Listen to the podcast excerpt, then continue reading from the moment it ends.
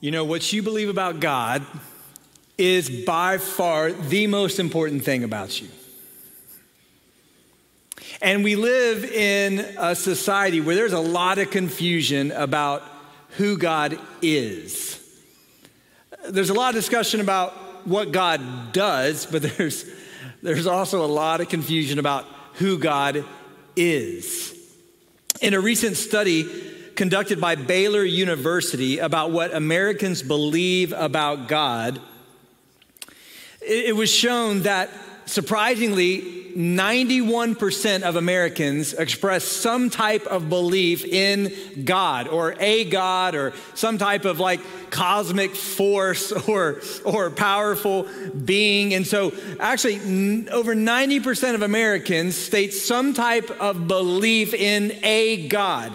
Here's kind of how it broke down 31% of those expressed a belief in an authoritarian God who is, quote, angry at humanity's sins and engaged in every creature's life and world affairs. An authoritarian God. 24% of those who were interacted with in this study expressed a belief in a distant God, a God who is more of, quote, a cosmic force that launched the world only to leave it spinning on its own. 23% of those involved in the study expressed belief in a benevolent God, a God who is forgiving of everyone and, and pretty much um, accepting of, of everyone. And then 16% of those involved in the study expressed belief in a critical God, a God who, quote, has his judgmental eye on the world, but who is not going to intervene either to punish or to comfort. And so it's pretty interesting as you look at what Americans believe about God, what our society largely believes about God, it's, it's all over the map. There's certainly kind of widespread agreement that there is some type of God or higher power or, or cosmic force, if you will. But then when you, when you start drilling down into, okay, who is God? And, and what are the implications for our lives? Well, that's where you get all kinds of different viewpoints. It's interesting, a lot of the descriptions that surfaced in this study were, were geographically located, meaning, like, for, for example, of those who believe in an authoritarian God, the majority of those who believe in an authoritarian God are located in the South. In the Bible Belt. That's not overly surprising. The majority of respondents who expressed belief in a distant God were located in the West. The majority of those who express belief in a benevolent God, just kind of a God who forgives everyone, a God who's just uh, gracious, you know, there's no wrath, no, no, no uh, critical aspect of God. They're, they're located in the Midwest. And those who believe in a critical God, a God who's harsh, you know, a God who, who, who's not involved in the world, he's just, just a critical God who created the world and kind of left it going, they're in the East and Northeast. And it's interesting to see how even where you live can shape what you believe about God. Where you grew up can shape what you believe about God. And so there's, there, there's a lot of confusion about who God is. And, and that's why we're, we're launching this series called Knowing God, where we're going to spend a few weeks talking about some of the most fascinating and critical attributes of God in an effort to, to bring clarity to the confusion that's in our society. Because the most important thing about you is what you believe about God, it informs your present and your future. It informs how you live your life. It informs how you steward your resources. It informs how you raise your children. It informs how you approach your career. I mean, literally, what you believe about God is the most important thing about you. And we live in a day where there's so much confusion about this, and there's so much focus on self. You know, there are people who believe in, in, in, in God as, as, as someone we get to through some type of legalistic means. You know, you gotta, you gotta get your way to God.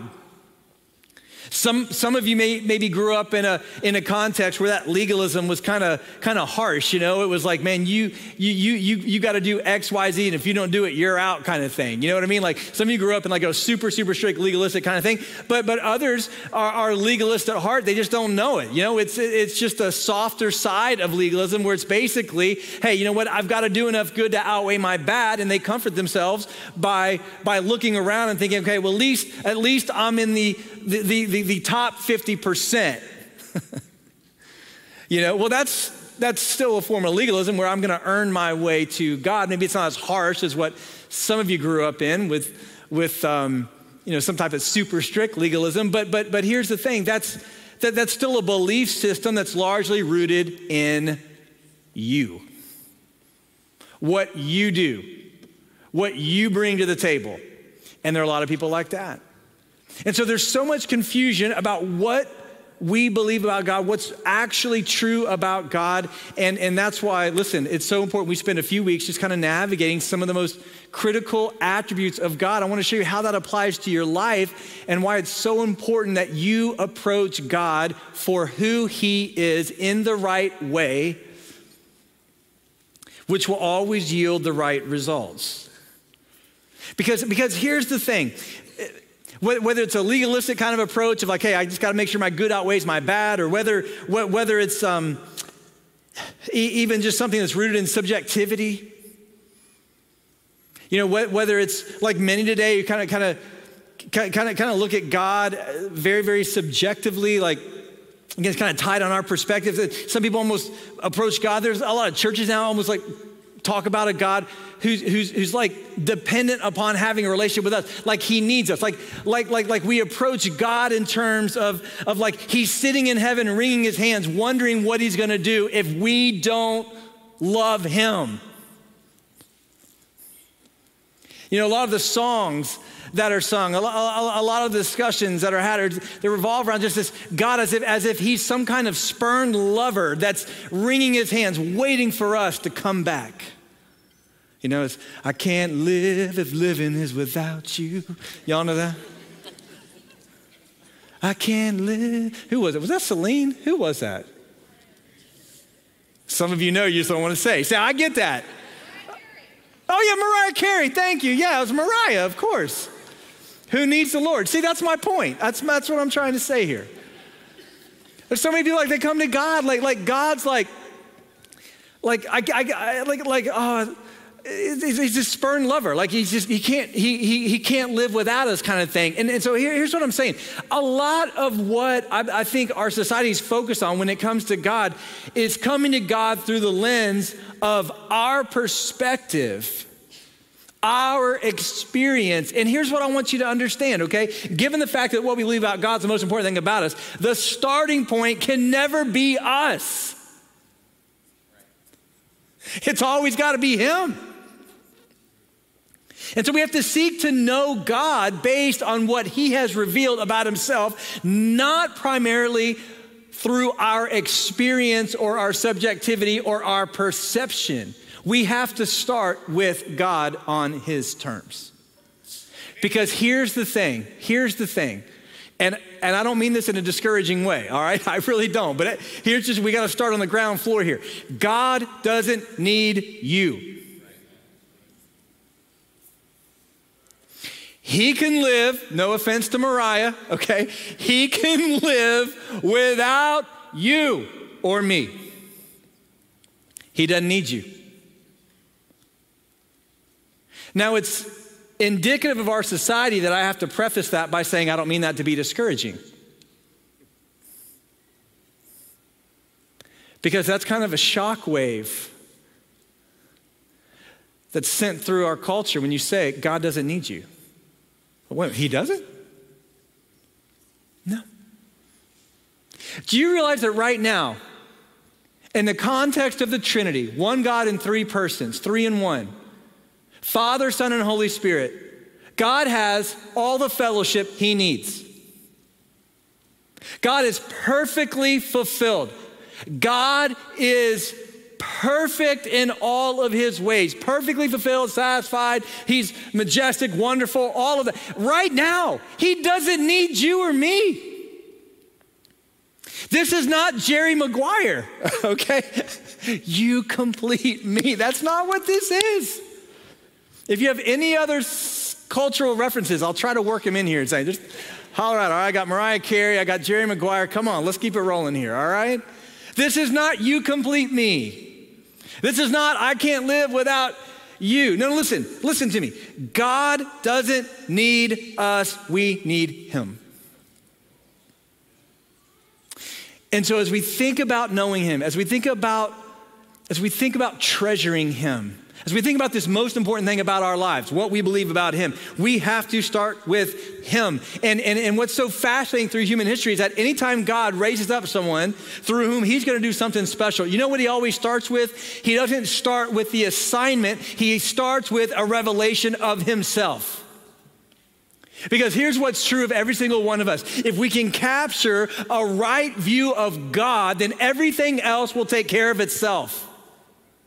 And so, what did God do when He called out Moses? Let's just take a quick survey here through human history. What did God do when He called out Moses?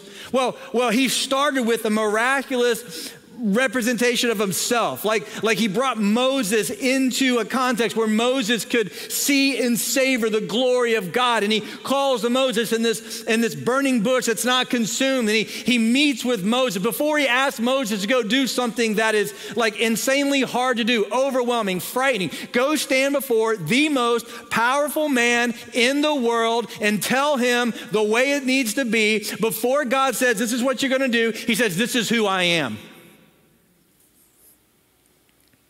And Moses struggled, right? Because Moses is like us, thinking that so much of what happens in the world is governed by us and not this holy, majestic, powerful God, right? And so Moses needs a little bit of heart check. And so God's having to coach Moses up on, um, excuse me, none of this is ultimately dependent upon you. Moses like, well, Lord, I don't, I don't talk so good. and God's like, you think your little speech impediment is going to hinder me? And, and, Moses has had all these doubts and he had all these fears and he had all these things, and in his mind were like hindrances as to why he couldn't do what the God of the universe was calling him to do. And God is just revealing himself to Moses. And on one instance, I love this, Moses even gets to this where he says, Okay, God, he says, Well, okay, what if I go to the Israelites? Okay, what if I go to our people? And, and I'm like, Okay, God's God sent me to, to, to, to, to, you know, to deliver here. We're gonna, we're, we're, we're gonna, we're gonna be sent out of Egypt as slaves. Okay, we're going, we're going. And what if they say, here, here's what Moses said. What if they say, well, well, what is the name of this God? So he's worked through, he's working through all these, all these reservations, all these fears that he has. And, and then check this out, Exodus 3. Check out how, so God replied to Moses, I love this. You tell him, my name is Bob. Tell him, Bob. Bob sent you. Bill, George, Right? Just tell them. I mean, Moses like, okay, well, what if they ask for your name? Like, I mean, I don't know, God, what do you want? Huh? And, and no, for real, right? God's not like a name. Hello, I am the sovereign maker of heaven and earth. I don't have a name like you. A name? Here's my name. Here, here's what you do Moses, you tell them, I am who I am. They want to know who sent you. You tell them, I am who I am. I don't have a name like you because I'm not like you. I am the one true and living God. He says, This is what you say to the Israelites I am has sent me to you, meaning I am ever present. I am all powerful. I am the sovereign creator of heaven and earth. I am the eternal God who always has been and always will be. That's who you tell them sent you, Moses. A name? A name. Like somebody down the street called you up on the phone and said, Hey, I need you to go stand in front of Pharaoh and tell him, let my people go. No, you tell him, I am who I am. And then Moses, later in writing what is the only psalm we have recorded by Moses in the Old Testament, Psalm 90, reflecting on the glory of God, said this Before the mountains were born, before you gave birth to the earth and the world, check this out, from eternity to eternity, you are God. Our God is eternal. Do you want something that will cause your brain to explode tonight when you're when you're lying in bed? Anybody want that? Anybody up for the challenge? Okay. Okay, good. One person. Come on. Here's what I want you to do. Here's what I want you to do. All right? When you put your head on the pillow at night, I want you to contemplate the fact that God has always existed.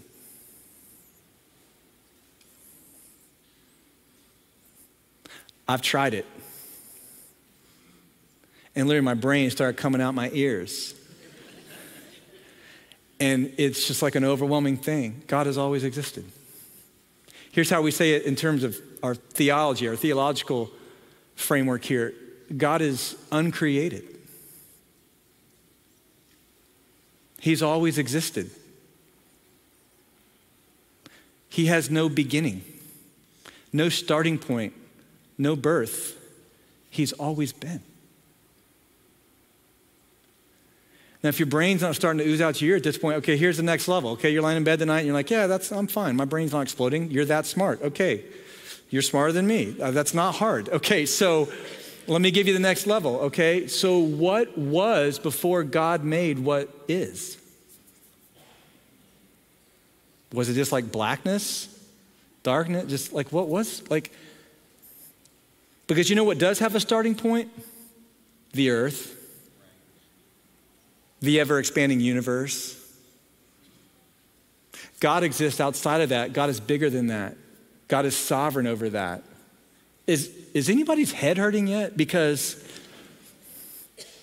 do you see what Moses is saying? This is the same man who, who, in the presence of God, was trying to put up selfish arguments as to why he couldn't do what God was calling him to do. And, and, and what does God continue to remind him of? Um, I don't think you understand who you're talking to here. I am the great I am. So that later, upon reflection, Moses says, God, from generation to generation, you are God, and, and you are God from eternity to eternity. There is no starting point, there is no ending point. This is the glory of our God.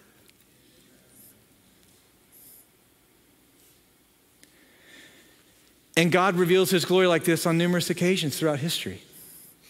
Here's what's so cool. This God, who's always existed and, and, has always been and always will be, this God who created the world by the word of his power, this God, by the way, who, whose glory is seen in the world that he's made so clearly that, that, that, that if we'll just pay attention, there, there, there's this development of both fear and awe in us, you know, like, like, like you just see like in the world around you, you see in the complexity of the human body, you see in the complexity of human life, you just see that, that yeah, we have a creator, that none of this could have happened by accident or coincidence. Like this is not random. Like th- th- this world has meaning and purpose, that if the earth were shifted just slightly away from its gravitational pull around the sun, like, like we would burn or freeze, right? Like you see, you just look at the world the universe, the body, complexity. You just see this world has a creator, it has a designer.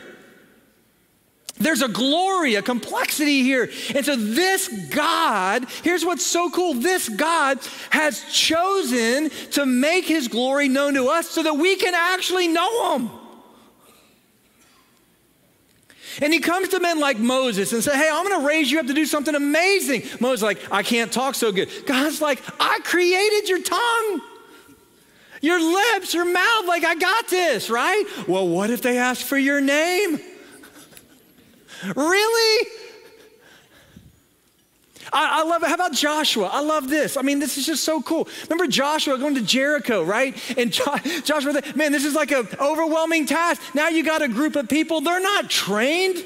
Okay, these are not special forces operatives here. This is just a nation of slaves brought out of captivity. And, and now, you know, they're, they're, they're in the series of conquests where God's just proving himself. And guess what? God's having to do it. And so Joshua's standing before Jericho, man, what's going and he looks up, right, and contemplating what's going to happen, and he sees a man standing in front of him with a drawn sword in his hand. And Joshua approaches him. He's like, hey, man, um, are you for us or for our enemies? Police say you're for us. he probably looked a lot like me, this guy, right? I mean, he's just, um, no. I mean, obviously, the dude was like, okay, this is like an overwhelming figure. And Joshua was like, hey, just, you know, basically, do, do we need to keep going or do we need to retreat? are you for us? Are you for our enemies? And, and check this out. I love this. He says, neither. I have now come as the commander of the Lord's army. In other words, he's an angel an angel sent from God, an angel reflecting the glory of God. And so Joshua bows with his face to the ground in worship and he asks him, What does my Lord, what does the Lord want to say to his servant? And check this out. The, the, the angel of the Lord says this, the commander of the Lord's army says, um, Excuse me, before you get your mission here, um, you need to take your sandals off because the feet on which, or the place on which your feet are standing is holy ground. Do you realize where I come from? I've, I've come from the presence of God. This isn't normal ground you're standing on. This is holy ground. Take your shoes off. Show some respect. and then I'll give you your mission directives here. I, I, I, love Gideon. You fast forward to the period of the judges, right? Gideon actually encounters the angel of the Lord, not just the commander of the Lord's armies, the angel of the Lord, who is in the Old Testament the pre incarnate appearance of Jesus. This is the second member of the Trinity coming in angelic form. And anywhere you see angel of the Lord in the Old Testament, you, you read, you substitute, this is, this is the pre incarnate Christ, right? And this is the, the, the, Old Testament. I mean, those in the Old Testament, they, they knew the angel, the Lord, was, was a special figure. And so check this out. So Gideon here is, is in a situation where, like, like, like the angel of the Lord's interacting with him, but Gideon doesn't know it. And then there's a miracle that takes place, and Gideon all of a sudden realizes that it's the angel of the Lord who, who he's talking to. And so look at his response here. Oh no, Lord God, I have seen the angel of the Lord face to face. In other words, what's the response of Moses? You know, when he, he's encountering God here, and God's like, hello, I am the great I am. I am who I am. What's the response of Joshua? He's countering the angel of the Lord's arm. He's like, hey, take your shoes off, man. This is holy ground, similar to what Moses experienced. What's the response? Response here of Gideon. He's encountering now, this is the angel of the Lord, the pre incarnate Christ. And, and he's like, oh no, I'm going to die. And he says, no, you're not going to die. Peace to you, don't be afraid. And so Gideon then built an altar to the Lord after this encounter, and he calls it what? The Lord is peace. Why? Because I encountered the glory of the Lord and he didn't kill me. Why would Gideon build that altar and name it the Lord is peace? For this simple reason. Whenever finite, fallen human beings encounter the glory of God or one of his glorious messengers, the response is always the same. It's an overwhelming feeling of dread and awe. In other words, here's what Gideon did not do pull out his cell phone and take a selfie to post on Instagram. I'm telling you, listen, that's how many people think of God today. God's not your peer. God's not your buddy. God, God, God isn't like wringing his hands in heaven, like wondering what's going to happen if you don't love him or follow him. He is the sovereign maker of heaven and earth. From eternity to eternity, he is God. He is working in the world to reveal his glory and include us in the mission because he's kind and gracious and loving. But all of that ultimately is to bring glory to himself as the one and the only one who's deserving of it. And what happens is Moses is encountering the glory of God, and Joshua and, and, and Gideon, there's just this overwhelming aspect of, my goodness, I'm on holy ground. My goodness, I don't deserve to live. My goodness, my sinful self cannot coexist with this glory and purity and holiness and majesty. It's a feeling of dread and awe. What happens in the ministry of Jesus as he takes on human flesh and he lives on this earth 2,000 years ago? Well, there's, a, there, there's, a, there's an acknowledgement, right, on, on behalf of those who truly know who he is, that he is different from everyone else. In fact, in one encounter where Jesus is is, is present. There is one who calls out to him, and, and, and, and he says this You are Jesus of Nazareth. I know who you are. You are the Holy One of God. Now, you know who says that? Think about it. Think is it one of the disciples acknowledging that Jesus is the Holy One of God? Nope, not one of the disciples. Maybe someone that Jesus healed, or nope. Maybe one of the Pharisees. Nope. You know who made that statement? A demon. a demon. A fallen angel who knows full well the full power of Jesus. A fallen angel who knows full well the full glory of Jesus. And, and here's what happened this, this, this demonic influence, this, this demon in, in, in, in the life of another man, this demon possessed person, right? Encounters Jesus, okay? And, and this man with the demonic spirit calls out, now look at what this demon says Leave us alone. What do you have to do with us, Jesus of Nazareth? Have you come to destroy us? Because Jesus can. You know why? Because he's the most powerful person in the universe. He is God. He says, I know who you are. You're the Holy One of God. In other words, you're not just Jesus of Nazareth, you're not just a carpenter's son, you're not just an average Joe. What does this demon say? I know exactly who you are. I know you have the power to destroy me because you are the Holy One of God. And yet, sometimes we want to come before this God flippantly, callously, casually, selfishly. Right? Do you remember the age of Christian bumper stickers, right? God is my co pilot. Really? You want to roll with that? You want to roll with that? Listen, you're not just in the wrong seat, you're in the wrong cart.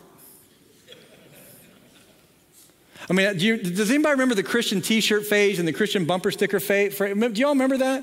Right? It was God's my co pilot, not all the, oh yeah, yep, boom, put that on my card. And then somebody was like, I'm going to create another bumper sticker. Well, if God is your co pilot, you're in the wrong seat. So now you got Christians arguing with each other with bumper stickers.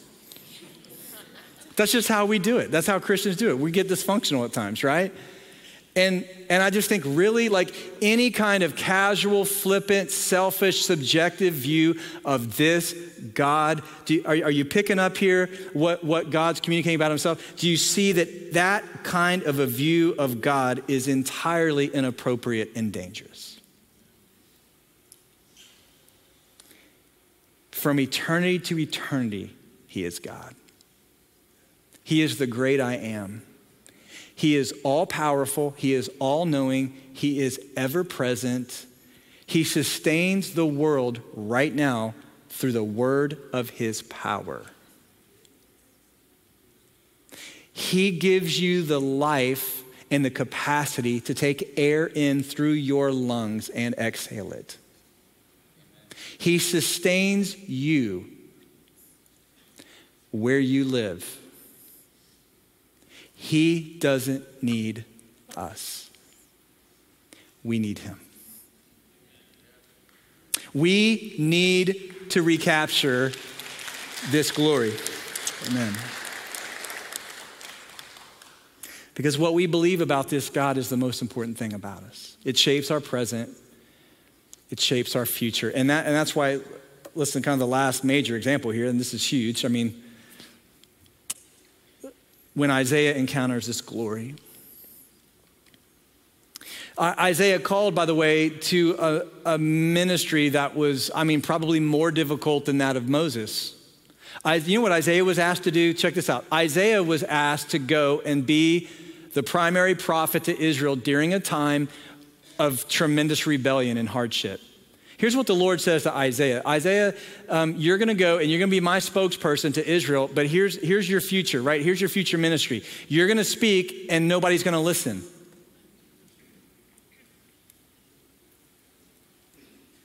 You're going to proclaim my message. Nobody's going to pay attention. They're going to do the opposite. They're going to hate you. I mean, listen, Isaiah was never going to end up in a situation where people were writing about his ministry. Oh man, have you heard about what God's doing with Isaiah? Pastor Isaiah, oh my goodness, church is booming. I, I don't know that Isaiah had more than single digit converts his whole ministry. Now, how would you like that for a job? Well, God called me to ministry 30 years ago, and we've seen six people join the church. It's, uh, whew, we started as one, and now we're seven. 30 years. Yeah, you're not making it on Outreach Magazine's top 100 growing churches, right? You're not going to see the prophet Isaiah right there. Oh man, Isaiah's getting no speaking invitations, right? No book deals, okay? Y'all tracking with me? Okay, Isaiah had an incredibly difficult task for his lifetime. God told him up front, here's the deal. Here's what I'm going to do with you. I'm going to send you to a bunch of people that are not going to listen to you. And so you say, why did Isaiah go? I tell you why he went because he saw the glory of God. And when you behold the glory of God, you, you, you, you don't just live life the same, it changes you. And here's what Isaiah saw. Here's what in the year that King Uzziah died, right? Isaiah's like, God gave me a vision, a special vision here to set me apart for this special work. It's hard work, it's brutal work. I mean, just read through Isaiah. It's brutal what he has to do, the message of judgment that he has to preach, the number of people that reject him. This is brutal. And here he is in the year that King Uzziah died. He's like, God gave me this vision because, because I needed it. He's, he's setting me apart for this work. And I saw the Lord high and lofty on his throne and the hem of his robe filling the temple. Now, this is important because the year that King Uzziah died was a transitional year for Israel. It, man, Uzziah reigned 52 years in Israel. 52 years. Largely his reign, although not perfect, was marked by faithfulness and prosperity and peace. I mean, 52 years, many in Israel, he's all they knew. They had the security of this godly leader. And toward the end of his life, he made some foolish decisions, but I mean, much of his ministry was marked by faithfulness and fruitfulness, peace and prosperity. 52 years. We change leaders out every two, four, six years, right? Can you imagine 52 years? This nation thrived under Uzziah, and then he's gone. And there are imminent threats around them there are real issues they're going to have to tackle. And in this transitional year, here's what God says to Isaiah I'm setting you apart for this work. And Isaiah, I just want you to be crystal clear. Uzziah is no longer on his throne, but I'm on mine. I'm on mine. And Isaiah says, on the year that King Uzziah died, I saw the Lord on his throne. And what else did he say? He sees, he sees the Lord on his throne, and the robe fills the temple. Here, this isn't like he had like a big robe on, okay? This is like literally like the Lord's glory, okay? Like, like pictured in this robe, like literally, like it filled everything. Like, oh, like Isaiah's like, I didn't have a place to stand, okay? It's like the glory of the Lord is all over. It's just all over. And then check this out, man, this is wild. Um, verse 2, look at this. So, and then seraphim, seraphim, um, that word in, in, the original language means burn, to, to, burn, burning ones here, okay? The, the I am on there's a plural, okay? That's, that's the plural in Hebrew. And, and, it's these burning ones, okay? And, and they're very unique. These are perfect, holy creatures created to give God glory and praise. And they're standing ab- above Isaiah, and with each they had, they had six wings. With two they covered their faces, with two they covered their feet, and with two they flew. And they, they call out, like just continually, okay, like not back and forth. Like there's just this reverberating sound, okay, throughout the whole encounter. It's just holy, holy, holy is the Lord of armies. The glory, his glory fills the entire earth. And Isaiah says, and the foundations of the doorways shook at the sound of their voices, and the temple was filled with smoke. And Isaiah's just overwhelmed by this. He's given access into God's glory in a profoundly unique way, more unique than Moses or, or Joshua or Gideon. I mean, he's, he's brought into this vision of like God's glory in a way that he can, he can process it. I mean, and, and, I mean, barely, but he's able to, and, and he just sees this incredible vision of who God is. And these seraphim are phenomenal creatures because I, it just blows my mind because they're perfect, right? They're holy, they're in the presence of God. They have no sin, no flaws, no defections, right? But even these seraphim, when encountering themselves, the holiness of God, which is different than their holiness, the glory of God, which is different than their glory, even when they are in the presence of God, they have to cover themselves because they're so overwhelmed by how holy and glorious God is. That's how awesome our God is. Even the seraphim are like, I can't even look on him. Perfect beings, sinless, flawless, no distortions. Even they are covering their feet in humility and covering their eyes, declaring, Holy, holy, holy is the Lord of hosts. Is this the kind of God you think we ought to refer to as a co pilot? I mean, is this the kind of God that we think is wringing his hands in heaven, not knowing what he's going to do if we don't love him? Is this the kind of God that is somehow dependent upon us in any way? What is wrong with our society that we have lost and diminished this overwhelming, majestic, beautiful picture of who God is? We are messed up, man. We are selfish. The seraphim are covering themselves, saying, I can't even look upon his glory. And they just cry out back and forth. There's just this reverberating sound. I mean, it's loud. It's so loud. It's shaking the temple. And Isaiah, without even really a place to stand, because the, the robe, the glory of God's covering everything, and there's smoke, and it's, it's just this, this, glorious, I mean, overwhelming scene. And you, you hear holy, holy, holy, holy, holy, holy, holy, holy, holy. You know why that's so important? Because nowhere else in any of the scriptures do you find an attribute of God repeated like that three times. Nowhere in the New Testament will you see God referred to as love, love, love. Nowhere in the scripture do you see God referred to as power, power, power, faithfulness, faithful, faithful. No, no, no. But you know what, what you see? God is holy, holy, holy. Revelation 4, look it up. The, the, the, beings there that John sees in his vision, guess what? Beings around the throne of God, what are they saying? Holy, holy, holy. Do you know why this is so important? Because the holiness of God is not just his purity, although it certainly reflects that. It's also the fact that our God is different. He's unique. He's set apart. It's all of these things rolled up into one. He's not like you. He's not like me. He is set apart. He is the great I am. Holy, holy, holy. Do you know why it's so important? Because, because everything that God is, is holy. His love is a holy love. His justice is a holy justice. His wrath is a holy wrath. His love is a holy love. We're going to talk about that. Listen to me. Everything about God is holy. Everything about God is glorious. Everything about God is infinitely powerful and majestic. This is the glory of God. And Isaiah says this glory is filling the whole earth, not just this vision of the temple, but, but I mean, the whole earth, this glory is here for us to see and know and embrace and behold. And when we do, the immediate response has to always be repentance, humility openness to whatever He wants us to do. Because when you encounter the glory of God, it changes you. And that's why Isaiah said, listen, last thing, he says, Woe is me, woe, not wow. no, no, there's no wow when you encounter the glory of God. There's no wow. There is only woe.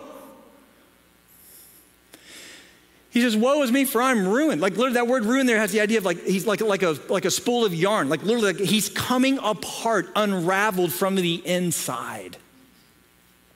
He feels himself literally just like he's overwhelmed, like he can't process it. He, he's, he's confronted with just how finite he is, how sinful he is, right? Like how, how messed up he is, and like just how small he is in comparison to the glory and the holiness and the power of God. And he says, I am, I am ruined. I'm a man of unclean lips. I live among a people of unclean lips because my eyes have seen the King, the Lord of armies. I, I'm messed up. I mean, have you ever seen something in life that gave you this combination of fear and awe? I mean, have you like, like for me, I remember going out to the Grand Canyon. I've been out there one time, and I was there as a, as, as a college student with my family, and there, I mean, you see it, right? You get kind of the, to the canyon, you look out, and it's like this overwhelming feeling of, like of awe, like, wow, I am so small. And there's also this combination of fear, like there's no guardrails. That is a big canyon, man. And that's why, like, my parents are like, okay, everybody right here. I'm like, mom, dad, we're still in the parking lot, okay? right? Like, have you ever been in a situation in life like where you have this combination of fear and awe simultaneously? Isn't it cool how God's wired us to kind of have these, these multiple feelings and emotions and experiences at once? You know, you process it. And listen, that's Isaiah. Isaiah, on the one hand, is I mean, no doubt, overwhelmed by, by this vision, by, by this glory, by this holiness. And then, and, then, and then there's this part of him like he's just undone. He's like, I can't. I mean, who am I before the Lord? Literally, I'm going to die. Same response as Gideon I'm going to die. And of course, as you read on, you discover, you know, the Lord comes and he cleanses Isaiah. He appoints him to this task. And Isaiah spends the rest of his life preaching to a bunch of people that are not going to listen. And why does he do it? Because his eyes saw the glory of the Lord and he was changed. And so, listen, let me just give you one key takeaway today. All right, this is it. You cannot encounter the glory of God and remain unchanged.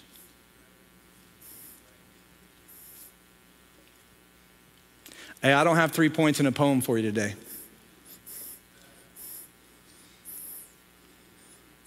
You know what I have for you? The overwhelming, awe inspiring, life changing holiness of God. That just needs to settle on your heart.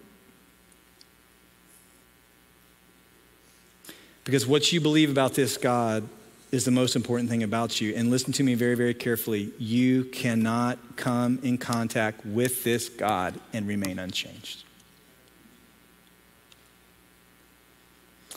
And this God did not, did not enter this broken world in his love and grace and mercy to invite you into a relationship with him to where you can actually know him without dying, okay? He didn't do all of this just so you could feel a little bit better about your life. You could have a little bit nicer home or a little bit more in your retirement account or your kids could be a little bit better behaved. You know why he did all of this? Because he is the great I am and the one true and living God, and He deserves our highest praise, worship, and devotion.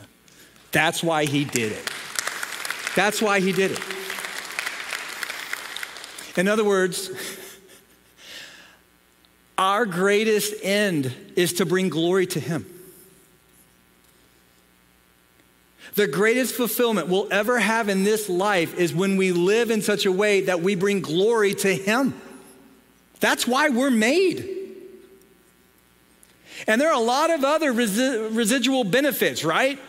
Like he blesses us far beyond what we deserve. And we live in a world where we experience his blessing in profound ways. And he provides for our every need now and in retirement. Listen, there are a lot of benefits that flow from this. God is a gracious, merciful, generous God. But make no mistake about it. If we ever substitute what he does for who he is, we miss the point entirely. And there are a lot of people today that come to worship a God who does something for them. And I'm telling you, God owes you nothing. The highest end we have is to come to know this God and bring glory to Him in all that we have and all that we do. And all the residual benefits, great. But, but, but listen, you'll never find fulfillment in life if you're living for anyone other than Him. And if you truly come to capture this glory, this holiness, this power, listen, it's going to change you. You know what the word glory means? Isaiah says his glory fills the whole earth. The word glory there doesn't mean radiance, it's not about brightness. The word glory there means heavy. It's weightiness in this regard. Anything it touches, it displaces. It's like an anvil falling from the sky onto your heart and life. What happens when you take a brick and you drop it into a pool of water? I'll tell you what happens. The glory of the brick displaces the water, right? What happens when a tree falls on your house into your living room? Well, the glory of that tree displaces your furniture. Listen to me very, very carefully. When you come to embrace God as Isaiah does, this one true and living God, the seraphim declaring, crying out, Holy, holy, holy, so loudly and so consistently that the, that the thresholds are shaking. And there's this overwhelming feeling of just wow and awe and wonder and fear. Listen, when you come to know this God and you invite Him into your life, He's gonna rearrange your furniture. You don't get to bring this God into your life just as some little bellboy. You know what? Hey, God, thanks for the fire insurance. And hey, I got a few more things I'd like for you to do for me before I check out. If that's your God, you got the wrong God. Now, when you come like Isaiah, like Gideon, like Moses, and you see this one true and living God for who he is, he changes you for the better.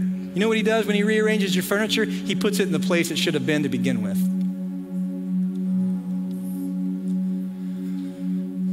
And so as we think about who we are, where we're headed, listen to me, Bell Shoals, listen to me. This isn't a God that we just show up every now and then and tip. This isn't a God we just give the leftovers to of our time and energy. This isn't a God that we just, you know, talk about when it's convenient, but not when it could be embarrassing. Am I talking to anybody? This isn't a God who, who gets our second best. You, you want to know why we're a church that's so aggressively trying to reach lost people? You know why we're a church that's going to stand firm on the authority of God's word and a culture that's trying to pull away from? Do you know why we're a people who are, I mean, even this week we're sending out eight incredible women to Costa Rica on a mission trip. You know why we're doing this stuff? Because we have beheld the glory of the one true and living God, and He's changed some stuff about us, and He's given us the privilege and the joy to know Him, to, to, to serve Him, to fellowship with Him, to, to, to, to, to experience His love and His grace and His mercy and His power and His provision and His providence. Listen, and so you know what? We are compelled to do something with it.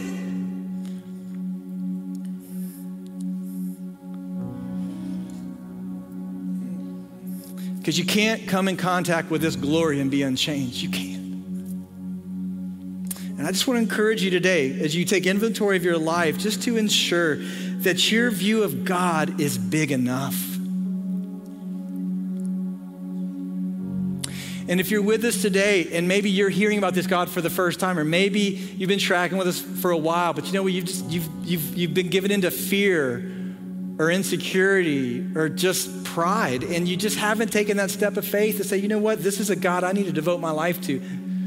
Let me give you one more good word today, all right, and then we're done. Listen, here's how much this God loves you. We're gonna talk about the love of God in a couple weeks. Let me tell you, he, he he sent Jesus, the Word, all right, the Word made flesh, to dwell among us so that, check this out. You want some good news? So we see His glory, His weightiness, the glory of the only one from the Father, full of grace and truth. Here's what God's done for you. You, you can't come before His throne room and like just see God like for who He is, like with no filter, right? You would die. I would die. So here's what God did God took every initiative to come to a broken, rebellious, sinful people like us by sending his son, the second member of the Trinity, second member of the Godhead to us, full of what? Grace and truth. And so now in Jesus, we see his glory. We interact with his glory so that our sins are forgiven and we have the hope of eternal life. And you may be here today, maybe tuning in online today, and you, you've never asked Jesus as your Savior Lord. You've never committed your life to Him. You've never submitted your life to Him. I want to encourage you to do that today because you see the glory of God in the person of Jesus.